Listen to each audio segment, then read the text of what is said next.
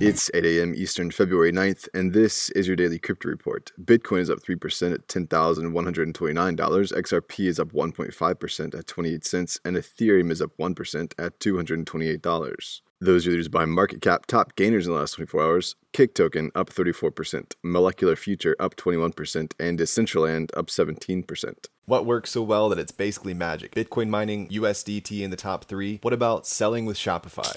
Shopify is the global commerce platform that helps you sell at every stage of your business. From launching your online shop to did we just hit a million orders? Shopify is there to help you grow. From their all in one e commerce platform to their in person point of sale system. Wherever and whatever you're selling, turn browsers into buyers with the internet's best converting checkout, up to 36% better compared to other leading commerce platforms. Sell more with less effort thanks to their new AI solution, Shopify Magic. My favorite thing about Shopify is no matter how much you want to grow, they have the solutions you need to take control and level up your business business. Shopify powers 10% of all e commerce in the US and millions of other entrepreneurs across 175 countries. Plus, Shopify's award winning help is there to support you every step of the way. Businesses that grow, grow with Shopify. Sign up for a $1 per month trial period at shopify.com slash DCR, all lowercase. Go to shopify.com slash DCR to grow your business, no matter what stage you're at. Shopify.com slash DCR.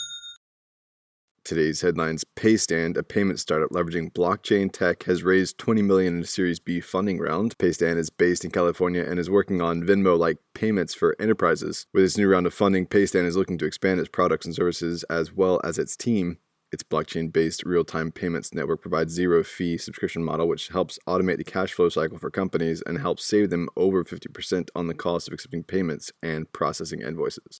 The total amount of money locked into DeFi applications and protocols has crossed $1 billion. The metric of growth, however, just shows an idea of DeFi growth and isn't a complete picture of activity, but it's a good place to start when looking at the whole decentralized finance marketplace. The leader for DeFi right now is Maker, the Ethereum based lending protocol. It holds its place in the space with nearly 60% dominance. The amount of funds locked in Maker is now worth over $597 million.